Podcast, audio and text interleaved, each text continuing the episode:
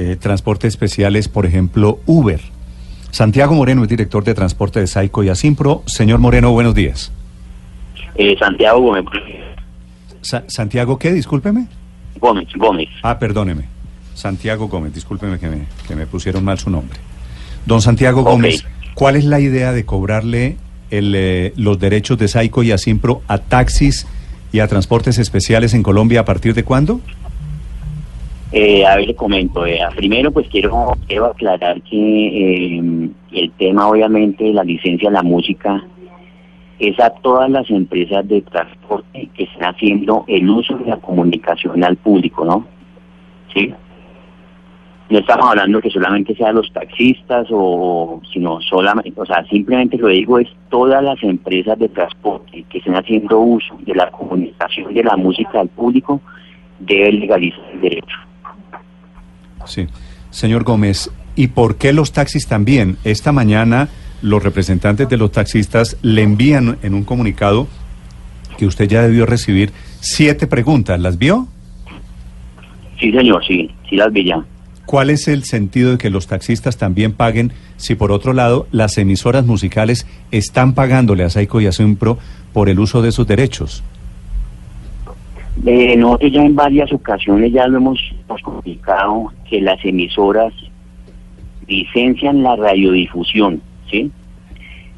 Cuando ya un tercero hace uso de esa señal como, como un medio obviamente de comunicación al público donde ya hay un plus, obviamente para el servicio, ahí es cuando se debe realizar porque es la comunicación al público, que es totalmente diferente. Son dos derechos totalmente diferentes. Sí, sí, señor Gómez, ¿quién le dijo que un taxista hace uso de esa señal como un plus? El taxista va oyendo una emisora musical porque quiere oír música. De- eh, eh, usted, A veces porque- uno como pasajero prefiere que la pagara, Sí, por ejemplo. sí, el vallenato, el vallenato a todo lugar, a todo volumen es un es un derecho del taxista. ¿De dónde sacan ustedes que hay un es- beneficio comercial allí? Claro, porque está haciendo uso de la comunicación al público. Ellos, eh, obviamente, ellos son un servicio al público y, y en sus pasajeros, de una u otra forma, es un servicio que están recibiendo sus pasajeros, es un servicio adicional. Pero no, Pero pero no sería suficiente con lo que las emisoras radiales le, le pasan a Saico y a Simpro. Es decir, eh, ¿qué pretenden ustedes? Que todos los colombianos que, que hacen o prestan un servicio público en busetas, buses, eh, colectivos, taxis, apaguen el radio. En ningún momento nosotros estamos diciendo que deben apagar el radio, ni en ningún momento estamos diciendo que medios de comunicación. Esa no es nunca es nuestra posición. Siempre lo que nosotros hemos hecho es tratar de reunirnos con todas las empresas, revisar todo el tema de las tarifas, revisar el tema de los del servicio que ellos prestan. Y siempre la idea es poder llegar a una concertación con todos, ¿sí? Nunca hemos dicho nosotros que nuestra posición es que quiten los medios de comunicación. Nunca lo hemos dicho. Mm. Pero sí, obviamente, que si se está haciendo el uso de la comunicación al público, se debe legalizar. Pero, la ley ¿quién- es muy clara en eso. Le repito, señor Gómez, ¿de dónde sacan ustedes que se está comercializando, se está haciendo uso? El taxi va en un carro y va oyendo su música. El, el señor que toma el taxi o el Uber o el carro blanco no coge ese carro para oír música. O sea, yo entiendo que, que en ningún momento estamos diciendo que la persona llegue al vehículo para, para, para oír la música, pero en ese momento se está brindando esa comunicación al público, que es diferente.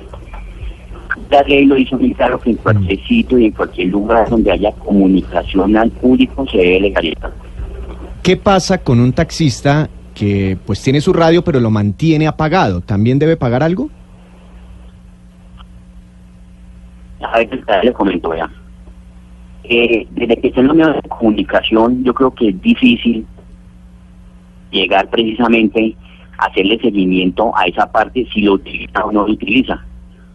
Nosotros lo que hacemos es llegar a concertar con las empresas y cuando hacemos negociaciones con gremios, llegamos a tarifas especiales con ellos precisamente con ese fin. O sea, ustedes O sea, lanzan, todo el mundo va a pagar. o sea, ustedes porque- lanzan la porque- a ver qué logran pescar, es lo que usted me quiere decir, más o menos. No, no, pues obviamente, se está haciendo el uso de la comunicación al público, pues se debe legalizar. Obviamente nosotros confiamos en la buena fe de cada uno, ¿sí? No simplemente...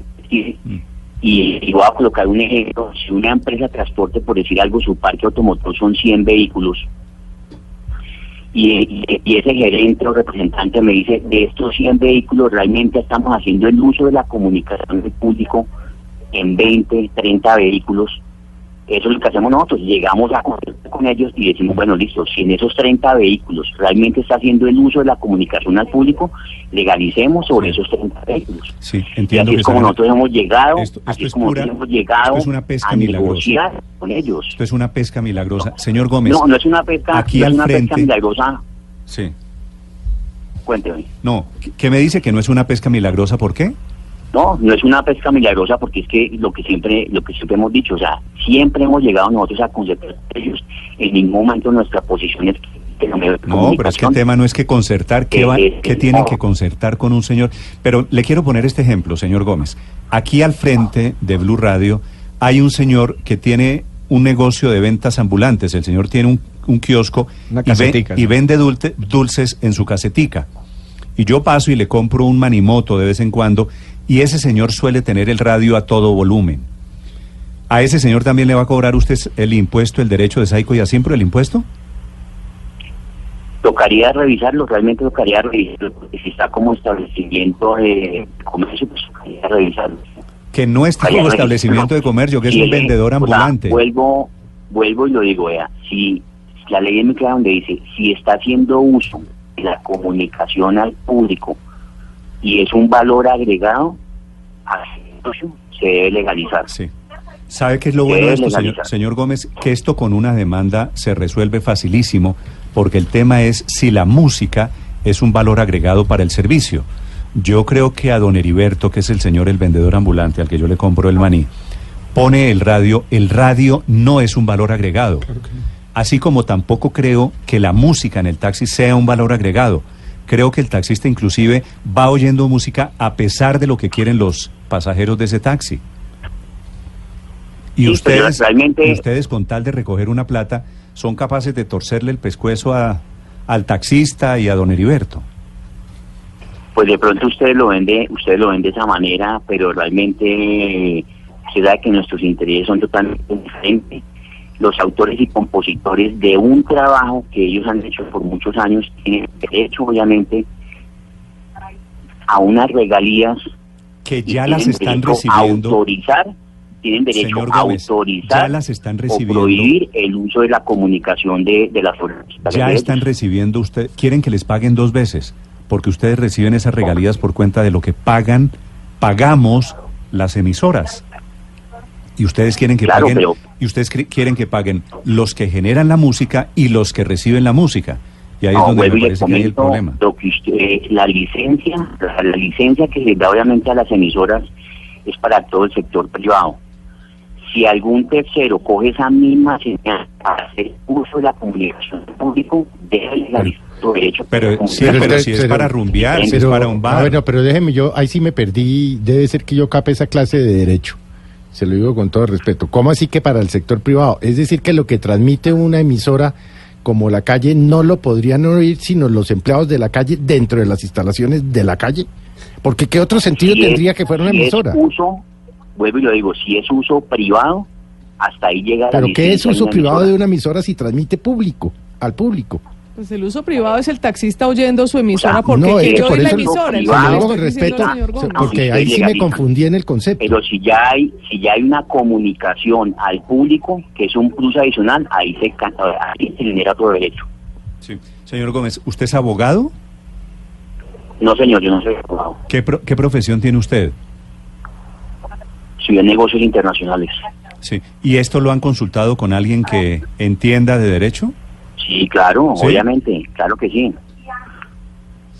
Pero eh, eh, ahí no estarían siendo injustos, por ejemplo, hay muchos taxistas que utilizan la radio para escuchar la radio hablada o para escuchar emisoras de música clásica que ya no tienen derechos de autor. ¿Cómo, ¿Cómo se puede hacer esta distinción a la hora de cobrar? ¿Estarían cobrándole a unas personas? Esto se caería legalmente por ese tema también, porque le están cobrando a quienes no están haciendo uso de, de- de estos derechos. Que pasa es que nosotros manejamos, no sé si de pronto ya se han enterado, pero manejamos un repertorio universal, ¿sí?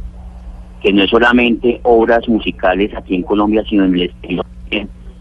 No, pero le estoy diciendo las que ya no tienen derechos de autor. Las emisoras de música clásica, por ejemplo, no tienen, pues son, son de A ver, compositores vea, que ya murieron ver, hace ver, O años. los, o ver. los, o los señores de taxi A que ver, van ver, escuchando radio vea, si hablada. hay Radio algún- hablada, sí. si hay algún establecimiento de comercio o si hay algún vehículo de transporte donde solamente estén utilizando obras musicales que nosotros no representamos, claro que no tienen que cancelarnos a nosotros.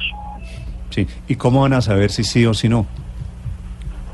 Precisamente ellos son los que nos tienen que, que informar. O Ah, pero mire, entonces eso significa, mire, significa a- que, los, comento, que- los taxistas si tendrían que llevar un registro de qué música oyen. Es que por eso, por eso le comento, si, si una emisora o, o cualquier USB manejan ellos un repertorio universal, es difícil que nos digan a nosotros realmente que solamente están utilizando la obra de tal persona que de pronto no está, no está asociada con nosotros. Mm.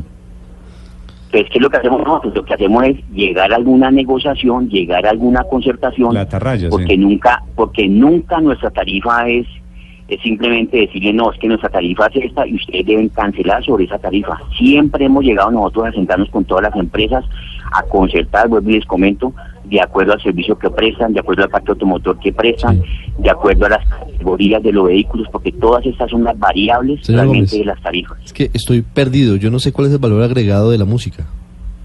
O es que a usted le, o es que a usted eh, un taxi le cobra dos mil pesos más por ponerle el radio. Perdón, perdón, no lo escuché.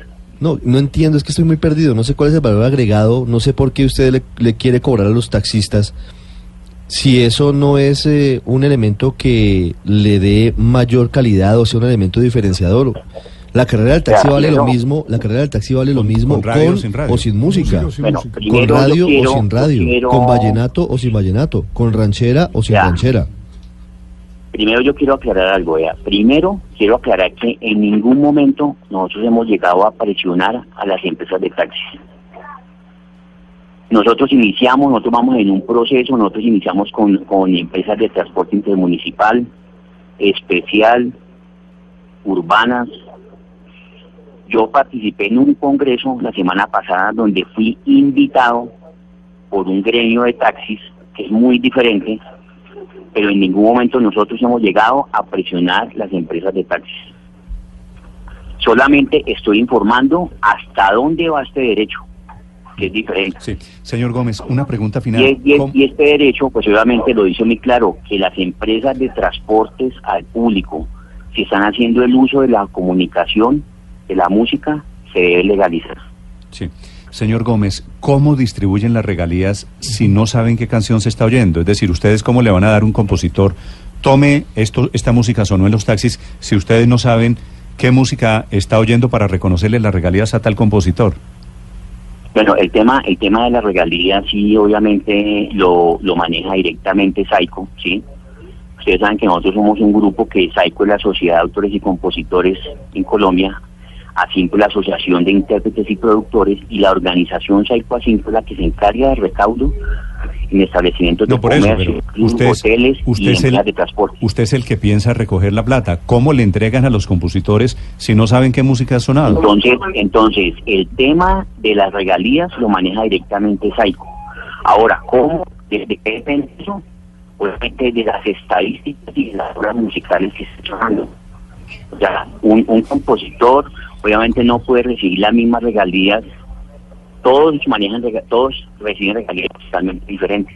Por eso, Eh, pero sí, Porque sí, llevan unas planillas, sí, aquí no se van a llevar planillas. si un taxi, si un taxi va oyendo música clásica y va sonando Beethoven, ¿ustedes le giran la plata a la familia Beethoven en Alemania?